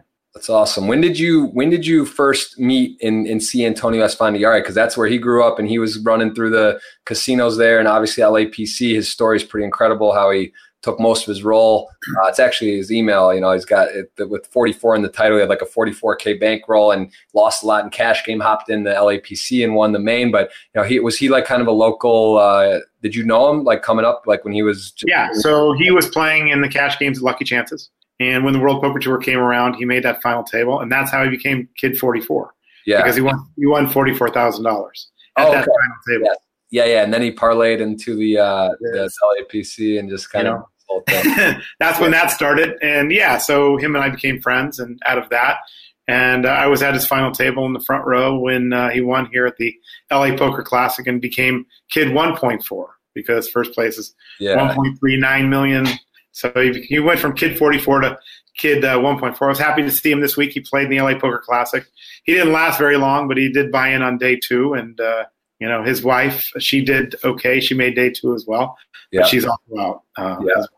Yeah, yeah, yeah. No, they got a strong poker family. Mr. B, Babunara, final table the WSOP yeah. main from Belize, and you know they Amal's tough. We play like a friendly five five game just at the house for fun sometimes, and she like she's the one orchestrating it, and she's tough. She's a she's a good player. So um, don't sleep on you know if you see her at the tables, be be cautious. Who who would you say are some of the you know, you've been around the characters. Do we do we have? Is there another boom in poker? Do you think that we're like talk about the U.S. You're pretty in tune to what's going on, of course, with everything in the the, the climate. Is does the U.S. have a chance to get legs? Michigan passes. Um, Pennsylvania has now passed. I think Stars is already operating. Parties looking to get in there. Uh, Delaware's you know smaller state, but in there. You know, New York Illinois, I hear talks that could come. The fantasy is legal. They pass sports betting at a federal level and can maybe piggyback some poker stuff. What, what do you think about that? Will poker be legal for online poker in the U.S. across the board, or let's even just call it like 40 states, similar to fantasy, somewhere in that neighborhood? Do you think that we'll get back to that point? Well, I hope so. I mean, for me, I would love to see it. it it's it's it's so important for somebody that runs tournaments to be able to have people play at home and win seats into these events. You know, we have Club WPT that does things, you know, on a much smaller level. We have uh, people that come out and play these events uh, from Club WPT, and they've done it by winning their seat there. And I think that that is, you know, a big part of the key to the boom. Yeah. Uh, you know, when Moneymaker had that perfect storm, winning that seat online, uh, I could see that happening again. I really think the satellites are the key to big poker tournaments. And so for me, that's what it's all about. I mean, I'm not as much of an online um, poker player myself uh, as I could be, but again, it's just because I don't have the time. Right. But I would love to be able to play more uh, and play more online. And I would, of course, love to see people be able to win uh, their way into these big events for, through online poker. So, you know, I hope I'm hopeful for it. You know, I know that again we're a party partner of Party Poker with World Poker Tour, and if they could send players to our events, I know that they would, uh, as long as you know, as well as sending players to their events. So, I would love to see it, and I hope that it does happen. I hope it happens soon. I mean, we've been hearing things about this for a long time, and it just hasn't happened, hasn't come to fruition. So that part of it's kind of sad. For sure. Talk to me a little bit about you're a family man. You love golf. Um, you where do you find the time? You're the tournament director at LAPC at the at the Commerce uh, Bay 101. I think Thunder Valley as well. You do World Poker Tour events. Uh, you're married. How you have one one child, correct? Married with a, one child. We have two children. I have a daughter and a son, and the, okay. my daughter's moved out. Uh, you know, she's um, 24 years old. It's actually my wife's daughter uh, from marriage, but I consider her my daughter. Six. Because I've been there. Yeah. How, what, how, Savage, how old are you? Are you 40 yet? How old are you? I am 51. 51. Yeah. Nice. Hitting the staying sharp. That's 51 great. years old. But yeah, I mean, and that's probably the thing that I um, feel the strongest about. And, you know, what hurts me more than anything when, you know, getting negativity about certain things in the industry because I know a lot of the, the sacrifices that I put up and my wife Marianne is is so awesome that she supports me and my son Marco, my daughter Rizan. They they support me uh, even though I'm on the road. I've been here uh, in the LA Poker Classic since January 15th. Wow! And Vegas. Uh, yeah, and while yes, while they live uh, not with me, they come and visit and they come and support me. And my son's getting older now; he's 13 years old, and you know it's not as fun for him to come hang out with dad on the weekends when he's working the whole time. Uh, he wants to be home playing his video games and yeah. hanging out. He has his girlfriend and oh. stuff like that. So right. it makes it tough, you know. How, how many days? It, how many days are you on the road a year, roughly? And, and has that scaled back, or, or in the last? My wife added it up the other day. There you it was go. six months and six months and four days last year. Wow. So over half the year I was on the road. Uh, I always thought this would cut back, and I always intend to cut back, and seems like it never happens. You know, yeah. with the World Poker Tour keeping busy pretty much, you know, year round. I'm even when I'm not working, people are like, "Well, you're off for six months." I'm like, "No, that's not the case. Six, you know, I'm still working. Six months and four days. Yeah. Wow, that's but, uh, right. That's uh, that's uh, conveniently nice, just over that six month uh, uh, home, right? You got to be, isn't that right? You're Nevada. You're a Nevada resident. Yeah. Nice. nice. Well right. done, Matt. That was well timed. You didn't leave much uh, room there. Uh, you got to be careful that. Um, yeah. Very cool. So yeah, and, and World Poker Tour expanded. That's what I was going to say. How do you determine which ones you're going to go? Do you kind of have a set schedule where like, all right, LAPC for sure, Bay 101 for sure. You have your definite events, and then kind of, all right, there's some new ones, or I'm going to go to this. Like you, you, yeah, I think sometimes you fly in and just do the shuffle up and deal, or you come to Florida. Yeah. Remember that one? My big four one my big four events are uh, that I am a part of every year is I'm at Commerce for about three months a year for their four events. Bay 101, I'm there like three three times a year. Uh, at Thunder Valley, I'm there like four or five times a year. And uh, I'm at Seminole Hard Rock, and I have a great relationship. Coming up on 10 years this year for the World Poker Tour there, that I've been going to the uh, World Poker Tour in Seminole Hard Rock. And they've just become such a massive – uh, you know, yeah. juggernaut in the industry. So, you know, the guys down there, Bill Mason and and uh, their team have it. Tony Burns, my friend Tony Burns, he's now a marketing director. He's not even in yep. the tournaments anymore. So, yep. Yeah, uh, uh they've done such a great job building it up there. I'm, you know, proud to be a part of what they're doing down there. So sure. I consider Bill a friend. Matter of fact, he just called me a couple minutes ago trying to interrupt our interview.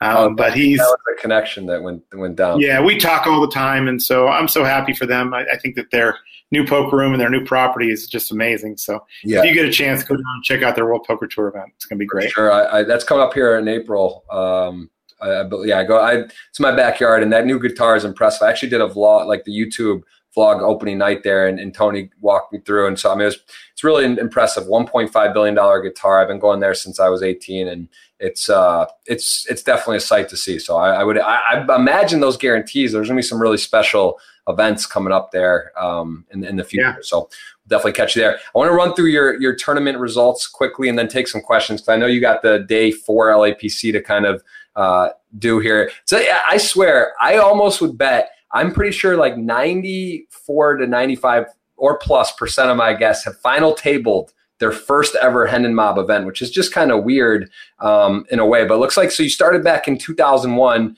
and you did, you know, it was a 120 per person event and you did final table, uh, taking second actually in a, in a $100 event. But that was pretty cool. I mean, the, the first ever cash, you just hop right in and get get a almost get a W and get heads up in a high low event in, in California. What was that like? That was that must have got you kind of excited. The the thrill of it was awesome. It's like back then, you know, there wasn't a lot of series. There was more dailies, right? We right. daily events, and those daily re- re- events were not tracked by Hendon Mob.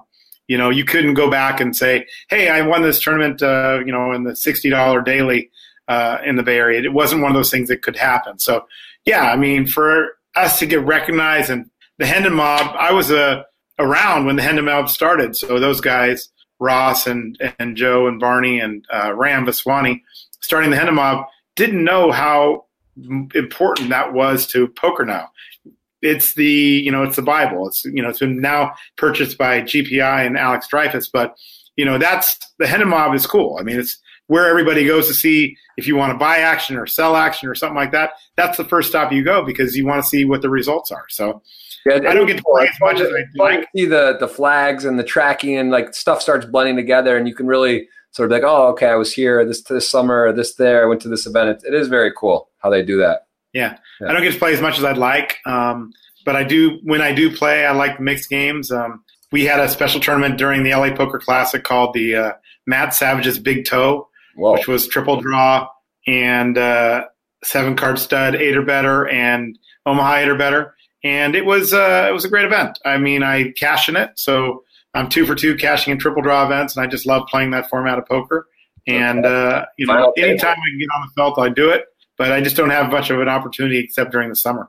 All right, we got six figures lifetime cash, and you do have a fifth at a WSOP for a nice little score there. Uh, you got yeah. got close in some first, so you you got you've done some poker uh, playing as well. I know you're very busy, and same. I feel like I don't get to play as much live uh, tournaments as I like anymore, but just you know it is what it is, and it's good to be be involved in poker and doing what we love. So let's uh let's hit some questions because I know you do you got to shoot out of here, and there's there's a lot people want to hear from Matt Savage, the executive tour director of the WPT, Poker TDA founder, and TDA Commerce Casino, as well as Bay 101. And we're going to kind of, uh, oh, those aren't the questions. These are the questions. Here we go. Um, we'll just kind of zoom through these. Uh, someone's asking about the Poker Hall of Fame. You've been inducted. I guess you, so. There's a different one, right? There's a poker um, tournament directors. There's, so, there's so, you are in the Hall of Fame for something, but the overall Poker Hall of Fame, you've been nominated. Someone's uh, saying you haven't quite got in there yet. Is it, is that something that means a lot to you? Do you want to get in there? Is that I, I don't know how that works. Are you up? Is it every year? I, I, how do, how does that? You're eligible now. Like how does it work? And you've been nominated. That's a good question because it's changed in the last couple of years. Yeah. So I've been nominated for the Hall of Fame four times. Uh, I was the inaugural member of the Benny Binions Poker Manager Hall of Fame, okay. which they started in 2003 and stopped in 2005. Mm. So uh, I was nominated and put in that first year. It was pretty cool. They had a little, you know, celebration at the World Series of Poker in 2004 for that. But um, yeah, so I've been nominated four time, five times, uh, four consecutive years. I got nominated, and back then it was done by the the public. The public nominated ten people, and I got nominated four times by the public. Last year they took it in house at the World Series Poker. The World Series Poker basically owns the Hall of Fame. So they picked their list. I wasn't on that list of 10. So I wasn't eligible to be inducted last year. So, you know, obviously it means a lot to me. It means a lot to uh, my family because it's kind of a legacy thing. Um, I feel like the last 20 years of poker, uh, I've made a lot of positive changes and, and, done a lot of things, which is one of the requirements of the Hall of Fame. I, I feel like if you look at industry people, you know, I've won the industry GPI award twice. I've been nominated for it every single year, including this year. I'll be going there on Friday for the GPI awards. So I, I do feel like I've made positive changes for the industry, and um, it wouldn't be the same without me. So I mean, on that in that respect, I feel like I would like to be part of the Hall of Fame at some point. Um, don't know if it's ever going to happen again because they have now taken it into poker. You know, Jack and I are friends, but we're also um, comes to things because you know there is some competition on our end of the game. You know, with World Poker Tour, WSOP schedules crowded and all of that. But uh, you know, like I said, Jack and I are friends. He doesn't yeah. come to me, and we talk quite often before the World Series of Poker about certain situations, rules, schedules, you know, information, stuff like that gets passed between us. So, you know, obviously, I'd like to be in there someday, and I think it's important for again my legacy uh, in the game. So yeah, that's kind of where I stand on it. Um, uh, I hope that uh, someday I get in there. That's about it. For sure. Well, yeah, hope we all do. That would be, yeah, I think that's, uh, it's interesting how that's done. I, I, guess, yeah, I didn't fully understand how that's selected or what, who gets the votes there. Um, what are the top three players today? I mean, you get to see in your mind, like, I guess, you know, you, you see in the World Poker Tour in particular, um, you know, I, I, think it's pretty obvious. You, Darren is, uh, got the most WPT titles, pretty consistent. But there's some guys that you just maybe that people aren't as aware of, or you just see they're always deep or they're right there, and you you even see who's losing on what hands, right? Like you're like, oh, this guy, you know, you're you're kind of like in it, and you know what's going on. Is there who do you think are some of the the most dangerous players right now in tournament poker that you're at least the cut that you get to see? you just said one that I feel like is the most dangerous. I mean, Darren Elias, he is a beast. I mean, to watch him play, he just you know, and I, it's weird, but I said this the other day. I don't even think No Limit is his best game. I think his best game is No Limit Single Draw. And, you know, while it's not that popular of a game, I think it's truly one of the best games there is. I mean, if you get a chance to play No Limit Single Draw, you know, I'd like to see more smaller buy-ins because it's just such an awesome game. but I think that's his best game. Um, but again, he is a beast. He's won four World Poker Tour titles. Uh, he was named by the World Poker Tour as the Player of the Decade in an article I recently wrote um, mm-hmm. because it's just been so dominant. But you know, there's a lot of up and coming guys that I see that are you know have the passion and the fire that are going to be up and coming. Brian Altman is another guy that I see out there that is just grinding hard and doing those things he needs to do to to win poker tournaments. It's a lot more study now. You know, you know, you've you've studied, you've done that grind, and you know what that's like. And uh, you know, these poker players are becoming better and better. So it's my job to make sure that you know these people don't win all the money all the time. So I'm working hard to try and make things better for recreational players and, and new players that are coming into the game. Right. Um, but yeah, those guys are just super dominant, you know, and I think they're going to be around for years to come because they definitely still have the fire and uh, the passion that I see. That's that's cool. Yeah, no, for sure. Well, tell me a little bit about this. Uh, Eric Afriat was supposed to be my guest yesterday. He was still in on day three, fresh off his third WPT. When I was there, and I guess you were probably there at that Hard Rock one. I think it was still the record field size, and mm, don't remember what year, but 1,795 entrants at a $3,500 buy-in WPT. I got 10th at the final table, unofficial final table, whatever. I get knocked out. I see Eric there. He ends up winning that tournament for a million in a $3,500 buy-in. He then wins, I think, Niagara this maybe last year, if I'm, or no, Borgata. Maybe the Borgata he wins, and now he just wins. Was it Niagara? Fallsview, yeah. Oh, Fallsview, Niagara. So now he's won. He's won three WPTs. He's like Darren Elias has four. I think he's tied for second all time. And and this guy, you know, he's an amateur businessman, um, and he also I think has a second or even some other final tables. What's going on with him? Like he's kind of come out of of nowhere, and you know he's not a pro, pro by trade. Maybe you could consider right. him a uh, pro now. Oh, I think we're gonna have a fire alarm testing here. Um, could be kind of annoying. Sorry about this. I can hear the, the thing coming on. What what are you, what are your thoughts on a guy like Eric, who's an amateur that's having these kind of results? He's amazing. Like he, you know, the pride of uh, playground poker in Montreal. Uh, he's kind of come out of nowhere. Where a guy that you know has got a lot of passion He's got a lot of passion, like a lot of Montrealers do. Uh, he is, you know, aggressive, and I think people need to be aggressive. Um, and he's got no fear. I think that's a big part of it as well. Um, you know, he's definitely shown that he can can get there and, and win these tournaments. And you know, you got to hand it to a guy like that who you don't think is a pro. And you know, originally when he first won, people were like, you know, who is this guy? You know, he got lucky, things like that. Once you win two, three events, you can't really call luck anymore, can you?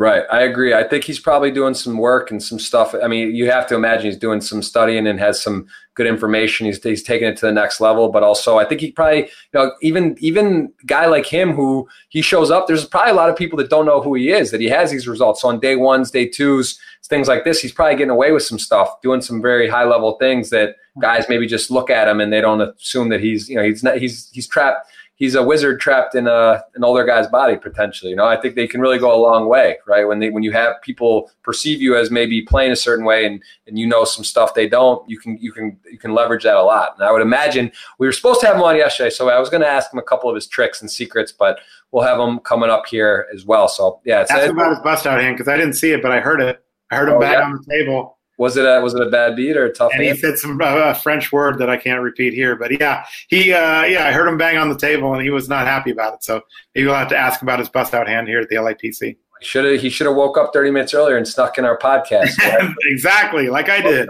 Yeah, exactly, my man. So yeah, I know you got to get going here. Let's try to get a few more of these. Which tournament director do you look up to, or maybe not look up to because maybe you're at the top. So or, or, who do you kind of respect or, or do some discussing with and, and, and sort of uh, is on your at the round table with you? Well, I, I mean, you know, these guys have paved the way. You know, the Bob Thompsons, the uh, Jack McClellans. Jack McClellan's already in the Poker Hall of Fame. The, the, these are the guys that, to me, paved the way for to do what I did. So those are the guys that you know I looked up to when I was coming up in the ranks of a, a tournament director. The guys that I you know looked to to um, maybe emulate some of the things they did. Eric Drache who started the satellite program. You know, who knows where we'd be now if we didn't have satellites. I mean, like I'm the biggest proponent for him now, but he started them. So those are the kind of guys that I looked up to as as industry people, and you know, it, it's it's difficult these days because I have to deal with not only management and the upper part of the casino business, but yeah. also the player. And I've always been a player advocate, and I feel like that's probably my strongest suit is being patient and being a player advocate, and you know, really getting to know everybody. And uh, poker has offered me such a great uh, lifestyle and career. I've, I'm I'm blessed with this, uh, you know, being able to to know so many great people and, and have so many good friends out of poker. And I'm, you know, it's one of those things that I, will never forget. And again, goes to my legacy. So again, looking up to those guys and and trying to, you know, not only uh, honor them by doing a great job, but try to do even better. You know, it's always my goal to be better and uh, to do better things with poker. I'm always trying to innovate and uh, make it a, a better industry and a better you know workplace or lifestyle for those that are just recreational players. Absolutely. What's the most exciting stop on tour for you? Let's take away LAPC and the California swing, these these three, Bay 101 and Thunder Valley. Where's a place where, and even the Hard Rock, let's just tell me somewhere you've been in the world that's sort of exotic, different, World Poker Tour not, that you've done a tournament at and you're like, man, this is cool. This is a cool place. Well, I mean, I have to go back all the way to uh, 2004 at the um, at uh, Monte Carlo Millions. Hmm. I ran the first tournament ever in Monte Carlo. I did the first tournament ever in Macau. Um, so I have kind of stamped around the world. But the, the Monte Carlo Millions, it was a small venue. I don't think you were around then. You probably weren't even 21 then, mm-hmm. back in 2004. but yeah, no. Yeah, it was a special time. I ended up getting married there in Monte Carlo wow. during that tournament. Uh, so yeah, I kind of would put that on my the high list of things that I've done. Uh, I went to Aussie Millions um, three years consecutive. Uh, just a great event, great venue, great people. You know, some of the nicest people in the world are in Australia. So those are events that you know, if and when I do retire, I would love to go and play or be a part of again. You know, the I I kind of would like to. You know, if if I were a player, where would I go every year? and, and those are kind of some of the stops that I would do. Okay, very nice. Uh, any funny moments at the WPT? Anything that just like so ridiculous, like something, or just in general in your tournament directing, where you saw something and it was either kind of ridiculous, funny slash weird, or you know, there was the I don't even like bringing it up, but Antonio obviously that thing he, he peed in a uh, in a, um, which was bizarre. I don't know if you were there for that, you know, the, but um, give me give me something. I'm give me. I'm just gonna open the door. Tell me what you think. Tell the people what it was. I'll be back in one second, but tell me the craziest thing you've seen. Um, yeah, I've seen a lot of crazy things in the game. Obviously, there's uh, been traveling all over the world and, and doing this for a long time. But yeah, um, if you think about the some of the stories and and and being a part of this lifestyle, I mean, we've gone literally to these events, and then we go out to dinner, and then we go out to a, a nightclub, and you know, back in the day, you would come in the very next day, and I'd be like hanging out with the players until four, five, six in the morning, and then getting back up the next day and doing it all over again. And you know, you were, you know, Antonio was big on the club scene back then. Right. Uh, you know, knew all the people from Tao and all those things. And yeah, yeah, we used to tear it up. It was, uh, it was, it was good times. And those are some of the things that I'll always remember. Um, you know, hopefully it doesn't wear on me today, being 51 years old. But it's, uh, yeah, it's, it's, uh, those are those are the times that I remember the most. For sure. Um, any possible tours in Malta? Specific question here, but we'll, we'll get it in. Have you ever been to Malta? Uh, yeah, I've been to Malta. Yeah, I did an event there. It's kind of an interesting place in the fact that they don't have a drinking age. So 16 year olds drinking in the streets. It's kind of an interesting thing. But uh, yeah, it's a good time. It's beautiful there. Um, Alex Dreyfus, who you know became a friend over over the years, uh, lives there. They do have Malta poker tournament. We don't have a WPT there so yeah, I'd love to go back there. Obviously, Malta's a, a amazing spot and easy to get to, and the taxes are great and things like that. So yeah, I'd love to go back there, but I haven't been in a while. Very cool. Uh, someone asking about any sports. I know you're a golf advocate. What do you shoot, and is that your main sport? it is my main sport now, and it's more of a hobby more than a sport. But uh, yeah, I definitely don't make a living doing it, although people think that I do uh, make a living golfing. But uh, yeah, I'm a 14.5 index. Never got below uh, a 10, but that was a 10.2 a couple years ago, and that was about as best I could do. But I'm pretty consistent, usually between 88 and 92 all the time. All right, it's, good. That's that gets you out on the dance floor. You can go golf with anyone. That's that's. I'm trying to get to there. I'm not quite there, but it, golf's a great game. It is fun to uh, go out and hit the ball. Uh, who's the best female player that you either now or you've ever seen in your life? I mean, I have my clear pick, but I'm I'm curious because maybe back to you know you've been through the female firsthand, right back when poker was it's it's it's shifted right over the years. There's some new kind of dominant players. Who do you think is it's funny? Yeah, you could go through the years. I mean, Kathy Liebert back in her day, mm-hmm. no one was better. She cashed more consistently than anybody. And then you know you go to Maria Ho and uh, Vanessa Selbst. They you know Vanessa Selbst was dominant. You know, right? She, no, for sure. Fear. She was just a killer. She you know she was amazing. And had she continued, she'd probably still be on top, I think. Uh, right. But now, Kristen Bicknell, I mean, what? Uh, it's unbelievable. She won our LAPC uh, 2K6 Max yesterday. Yep, 70. And I saw that. She's up against a very good player in Taylor von Kriegenbergh heads up. And he felt like he was totally outmatched. He kept on saying over and over again, There's no chance I'm going to beat you, and no chance I'm going to beat you. And on the last hand, he calls it off with King 8, uh, you know, offsuit. He felt like he goes, well, if I don't win this hand, I'm not going to win anyway because you, you know, got the chip lead. And she turns over ace seven. The flop came ace seven seven, and turned an ace, and uh, it was over. And she has the one the female player of the year for the GPI the last three years. Um, again, winning seventy one thousand nine seven ninety last night. I think she may be there forever. She's dominant to me. I mean, it's like yeah. no fear. Um, she had her dog in the final table picture. People were bitching about that online this morning. You know, dogs in the poker room and stuff like that. Uh, but it's uh, she's tough. But again, probably you know her. She's probably the sweetest person I've ever met. She yeah, she was on the podcast recently, and you know, she doesn't hurt. She's uh, her and Alex Foxen are you know they're they're serious relationship now for a while, and he's number one GPI, and you know they're they're battling and playing some of these 25k high rollers. You know, shorthand. She's she's she's fearless for sure. She's a great player, and it's it's good to see. I'm glad she's on uh, Team Party Poker. So that's yeah, an interesting uh, story. I met her in Calgary, I think four maybe five years ago, and I said, you know, you're a great player. He said you should play more tournaments. And she goes, no, I'm just a online cash player, and I just play cash. I don't play tournaments. You should sure Hey, I'll, buy, I'll take ten percent. I'll you know give it a try. I'm I'm in. You know she's uh, she's definitely done very well. Um, so that's cool. What's your favorite poker hand, Matt? Not aces. Give me like your fun suited kind of one. Jack ten of spades. Jack ten suited always is a hand that I can't seem to lay down and get into trouble with most of the time. But uh, I love it. You're a short deck specialist. That's like the ace. No, definitely not a short deck specialist. Haven't even played a, a short deck cash session or tournament. So don't know much about it. I run the tournament, and uh, people seem to love it. But uh, yeah, I haven't played that much at all. But you know, what is what? I was kind of asking this, the crazy, like the thing you've actually ever seen. Like, what's the wildest thing you've personally seen with your own eyes at a table happen?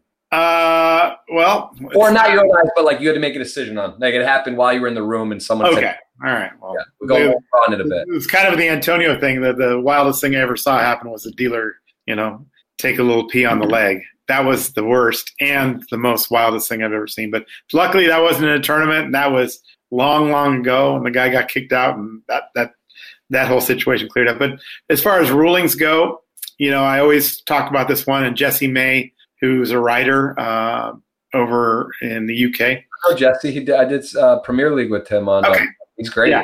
On color good, good guy. He kind of, you know, I, I kind of think that his article was my early career highlight. He wrote an article about me in 2003 uh, about a ruling that I made on Russell Rosenblum, who was a poker player that you know has been around and been back and forth, but it was at the World Series Poker, and it was on uh, day four, and Russell Rosenblum uh, made a bet into a pot for like a hundred thousand, and Julian Gardner, the eventual guy that finished second place, moved all in over the top of him for 115,000. Russell sprung from his chair and ran away from the table and was in the back room, like like over by the bar. And I'm like, "What are you doing?" I walked over to him and said, "What are you doing?" And he said, "No, I fold, I fold, I fold." So I'm walking back to the table. As I'm walking back to the table, he's running beside me. He goes, "How much more is it? How much more is it?" I said, "Sorry, you folded. It was only fifteen thousand more."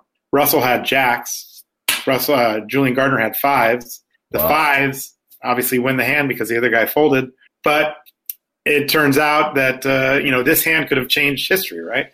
Julian Gardner wins, comes in second place, wins 1.1 million. But to his credit, Russell Rosenblum came back and finished at the final table and won 550,000 himself. So he didn't let it bother him. But that was my craziest ruling of all time. Like I said, Jesse May wrote an article about it, uh, which you can find. Uh, the goodgamblingguide.uk.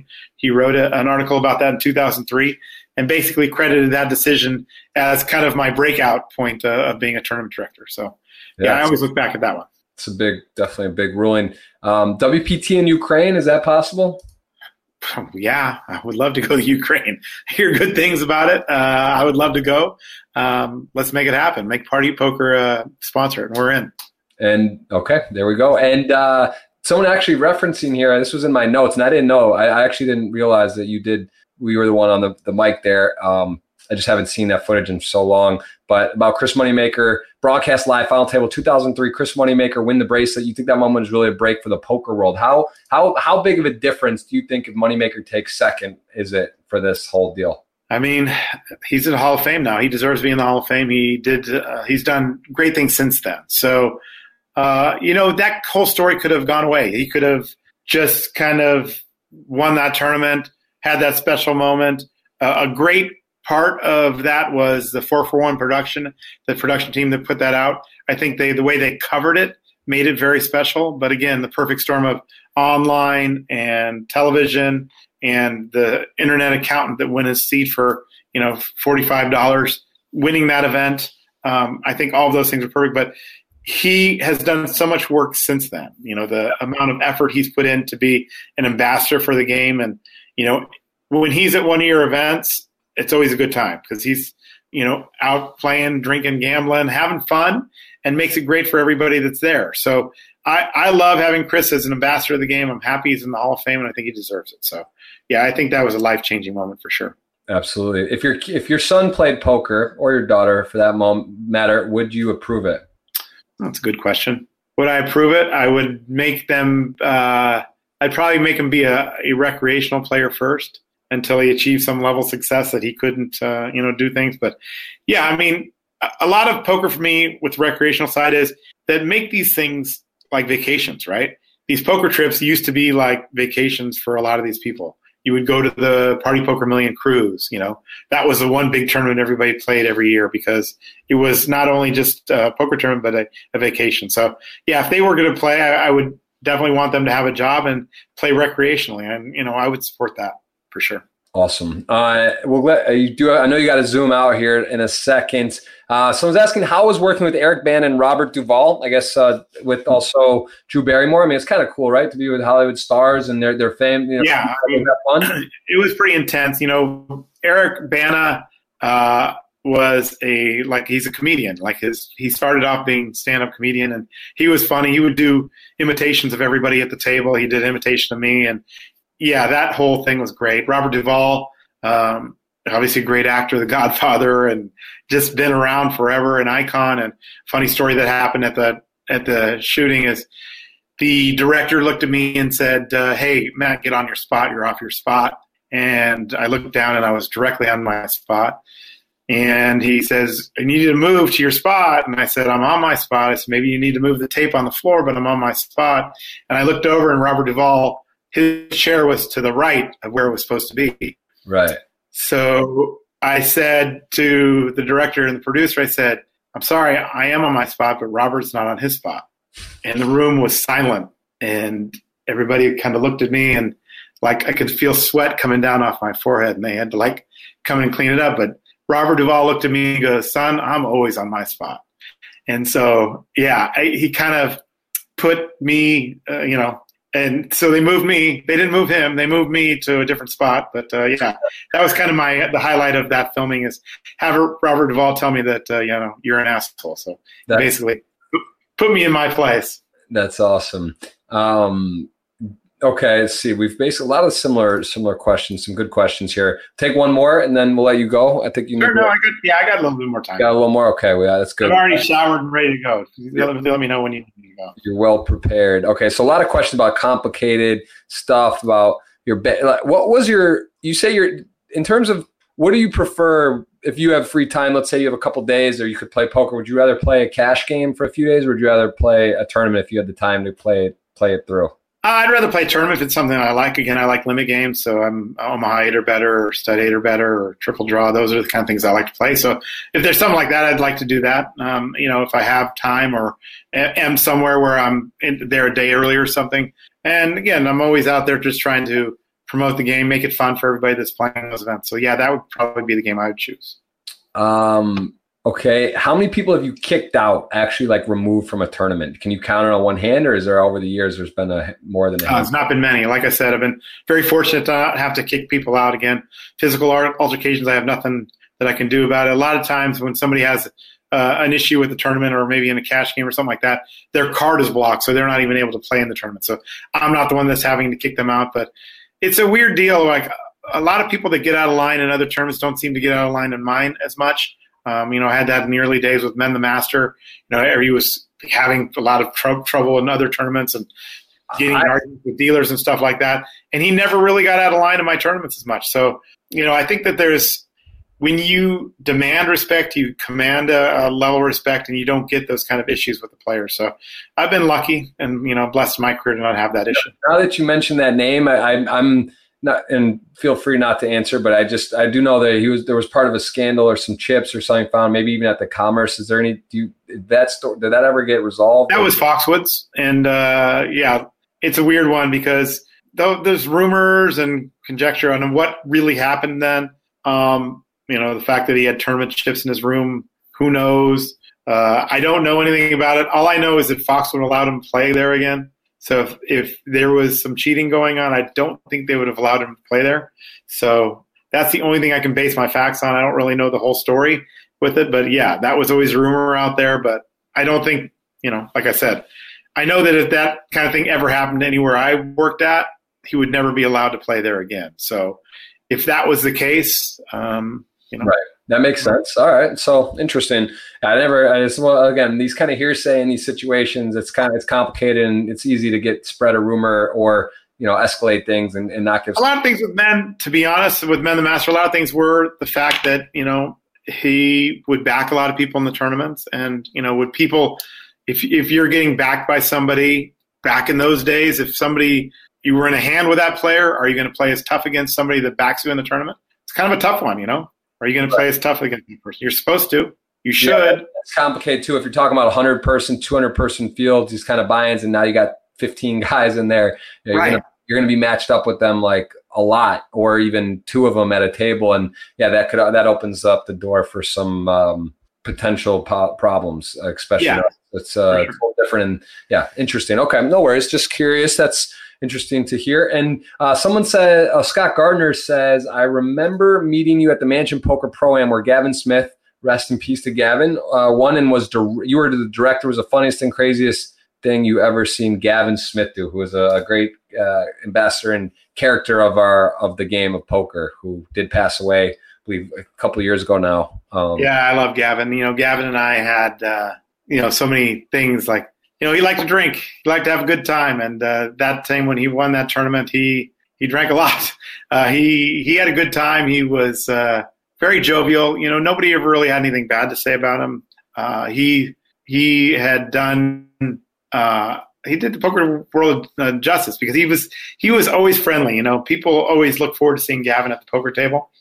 he was never confrontational, except on the golf course one time where I would get under his skin all the time. He could never beat me. He was much better golfer than me, but he could never beat me because I would just be needling him constantly. And that's part of the game. You know, when I'm, me and my friends are having our best times is when we're needling each other. So yeah. needling him and he charged me one time. He was going to come after me and, and knock me out. He's big guy and, wow. you know, former hockey background. So I was like, I was a little scared. I got to be honest, but he, uh, he, a friend got in the middle of us and uh, nothing ever happened and we hugged it out and everything's good. That's, that's good to hear. Yeah, no, he great guy. Um, so okay, so tell me tell me a bit, and then before we go into this uh, draw, we're gonna give a fifty-five dollar ticket away on behalf of you and Party Poker. So we'll, we'll pick someone, anyone who's asked a question and followed instructions on my Twitter. Sure can I add another fifty-five dollars? Yes, you can. All right, I'm gonna add another fifty-five dollars. Draw two. We're gonna draw two times. So we're gonna do. I'll send it over right right after the show. Okay, that's beautiful. We'll do We'll do two of those, and I will we'll draw that here shortly. I want to know um, from you if you had to guess eh, in the next is poker. Let's see, how do I word this? In the next decade, right? Let's just say 2030. Uh, we'll, we'll call it. Do you feel that poker, the state of poker, will be in a better position than it is now, or do you feel like it's going to decline from this point on, or do you and you have a strong feeling? Uh, again, I think people like me and people in the industry need to do some things. They need to be a little self-reflective on what we're doing uh, with reentry.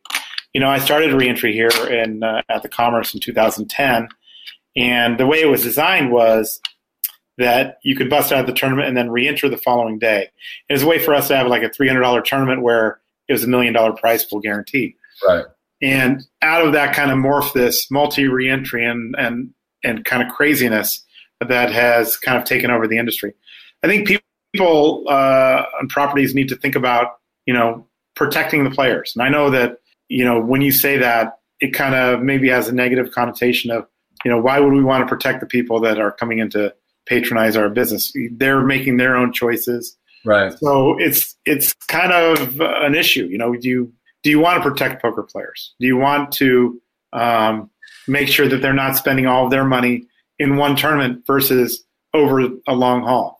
Yeah. And I think we've lost some players because of reentry. I think some people have, you know, gone busto and, and stuff since that time. So yeah. I think if reentries are curtailed a little bit, the online aspect of it comes back in some aspect, I think we can grow again. I think, uh, and like I said, because it's so spread out, we need some consolidation. But uh, definitely, I think poker's here to stay. You know, every time I hear poker's dead, I see big numbers somewhere, so I know it's not. I yeah, know it's a hand history from one of the events, and you're like, oh, yep. There's uh, there's still people learning and coming in right. or doing creative things. So yeah, no, I, I don't think. And I mean, again, to be fair, it doesn't even like it used to be seven card stud, five card draw, you know, no limit. Now there's PLO, which people thought maybe would take over, and the main event would be a PLO event at some point. It's just like right. these type of things. Like, and now there's short deck. You know, there's people are playing five card. I have friends telling me hands like, "Yo, this you got to see I'm playing six card." Uh, I'm like, what? Like, it's just there's always iterations, variations. You know knockout tournaments are very prevalent popular on on party poker and online as well. You know different there's huge tournaments and series with different formats and always something kind of new and innovative. At the end of the day people love poker because it's a combination of luck and skill. It's very rare you can find that mix and people like to gamble and and or people like to have fun and and and have some chance and excitement so i, I just yeah i don't think it's going anywhere it just depends is it going to be no limit hold'em and how does that all go uh, in the future. But I, am with you on that. Um, what do you feel about online poker? What are your thoughts about the, the landscape? I guess it's not your day to day, it's not your world, but you you are aware of things that are happening. You're also involved, like this hybrid WPT, where you can play day one and two online, and then go play live. What are your thoughts on online poker at the moment? If you have any. Well, like I said, I'm always trying to grow the game, and and for me, you know, I would love to see more mixed games. You know, I like mm-hmm. limit games. I think people stay in action a little bit longer, so they are able to enjoy the day or they're able to enjoy the tournament. And so I'd like to see more mixed games be promoted. I'd like to see more people playing those things. Uh, even in the live aspect, they're a little more social. Uh, so, you know, people seem to have more fun when they're playing them. Um, even though you go to a stud tournament or a limit hold'em tournament, and they could be some of the uh, the the meanest, uh, you know, old time players that there are. But um, yeah, I mean, I think as far as the online goes, um, I need to see it expand. I hope it expands. I just, I just would love to see interstate, you know, you know, interstate right. gambling because, you know, I don't live there. I live in Nevada. I can play online, but I, you know, if I go to Utah, I definitely can't play there online. Those are the kind of states that are going to hold it up for everybody. So yeah, you know, I think that uh, online poker is here to stay, and I, you know, would love to see it come back. And again, where everybody can play because you know it's not a crime. People should be able to make their own choices. Um, I agree with that as well. So, I, I, yeah, I'm just it's very interesting. It's it's it's exciting in a way, and it's just kind of it's it's a bit upsetting too that there's fantasy and sports betting's now legal. It's just kind of like, well, come on, you know, it's like common sense. Uh, I, the actually I have one more question. The last thing I want to leave you on is you're in California. You're very aware of TV. You've done the most, maybe direct the director of television events by far. Like for being a tournament director, over 500 roughly. Um, this topic hasn't got brought up in a while. What do you think of this guy? Uh, the with the hole cards. Um, it was up in your neck of the woods at the what's Postle, the Postle investigation. I had you know Joey Ingram did some very elaborate, in depth stuff. You know, almost lost his mind. He's doing reviewing that footage, going deep. I mean, it's as a poker player. it's so obvious to me and others and whatnot, but there's legal action taken against him. It was almost offensive, abusive of what was going on. Um, what is the current status of this, and what did that do? Do you think in terms of for hole cards and recording? Because it, it, makes it a bit. It brings it, you know, it does bring negative connotations to light in poker. I mean, Scott was on. It gets shown on SportsCenter, right? Scott Van Pelt's talking about it, referencing it, and it doesn't look good just in general. Um, but where, what's your stance on this, and, and, what do you think about the whole thing, and where is it at right now? Well, I know Mike. Uh, you know, I've met Mike obviously from my time at Thunder Valley. Always a nice guy, you know. And a lot of times when things like this happen, it is the nice guy, right? Nice, you know, the con man is a, a nice guy. That's how he's able to con people. So, right. You know, I don't know for sure. I don't know all the facts. Um, I think it's pretty clear that there was something going on. Was somebody inside involved? Was a guy uh, you know, Justin, who you know worked at the World Series last year, was he involved? Was he uh, was he a part of it? Did he, or you know, at the very least, he was naive and ignorant to it. So, you know, I know he's not working there anymore. Uh, you know, it's one of those things. Like as a player, you have the right to say, "Hey, I'm going to be playing this event, or I'm going to be on this final table. I want to make those sure those precautions are there." And on the World Poker Tour, we are you know stronger. We have live streams. We have uh, final tables. Those hole card rooms are unaccessible to anybody. Not even to, to I can't even go in there, and nor do I want to go in. There. I don't want to. I don't want to have anything to do with it, to be honest, because I don't ever want to, anybody to ever think that I have that kind of thing. So I'm not a part of that as much as you know I could be, but I, I do think that you as a player need to again protect yourself. And uh, if you find yourself on one of those streams, I would be checking. I would want to know, right? You know, are these guys able to do things like this? Obviously, the way that it was done and what the things that Joey saw in his investigation looked obvious that he was doing something. So I can't, uh, I can't understand how it went on that long. I think probably because it was such small uh, level and, and low level buy-ins and things like that. But. some of the, the the announcers too, like it was almost like in their voice and reaction, it was like, oh my god, like how he's a god. It was just it, that kind of stuff. Like if I saw one session of that, I would have, I would have been like, no, like no, this guy's not folding two pair on the turn when like right when he's when the it's like a brick turn on. You know, I was like king six three eight. Right. He's got turns two pair, and the guy's and he's beating that. He's folding. It's just like oh, whatever. It's just like obvious to me, right? Like in a second. So I that's that's what's kind of alarming too. That like multiple people saw multiple streams and like couldn't didn't raise a flag or brought to attention like pretty early on. But anyway, so do you have an update? Do you know? Is it? I heard something. Maybe there's a case going on. Is he in court? Is there an actual? Yeah, there's definitely a case uh, that's going on right now. They have lawyers. There's a group of players that have. Uh, put up a lawsuit um, against uh, Stones itself and and you know against Mike Postle, but you know who knows if he has money now or can pay right. anything. But obviously the casino does. So I know that there's that group, and they were looking for him, and they were knocking on his door, and they could hear him inside, but he wouldn't answer the door. Well, apparently they've got to him now. Okay. So that's the update. He's been served, and uh, I think it's just going to court now. So.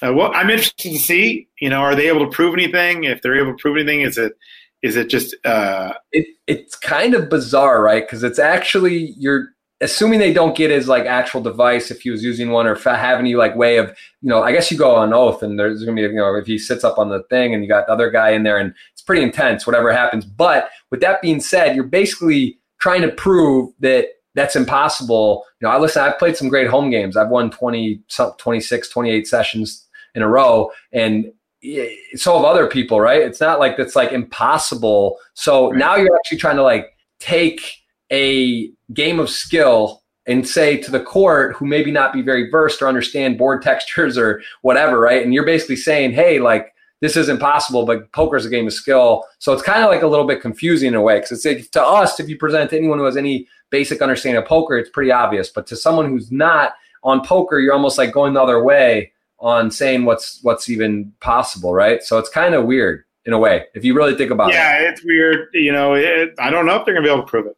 I really don't know. I mean, right. everybody on the outside says this is obvious and, and that, but you know, when it goes to court and he's up against a jury, you know, who knows?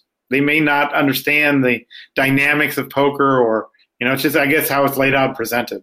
Uh, For sure. That, all right. Well, super interesting stuff, Matt. Really appreciate. It. I know you you have got a busy day four. I can see you're down to 39, one of the bigger WPTs of the uh, of the year. Commerce did add 75,000, which is very generous to make it a clean million for first. Pretty, pretty juicy payouts here. Uh, one of the nice stops on tour and your home uh, casino, one of your home casinos. So we'll let you get to that. Let's do this $55 retweet. I am taking this here. Actually, can only roll one a day. So I will do one today and we'll do one tomorrow. And All right. you. So I'll, I'll make a note of that. Uh, but we'll do this $55 retweet. Again, you can follow Matt Savage here on Twitter, which is Savage Poker, as well as on Instagram, The Savage Poker.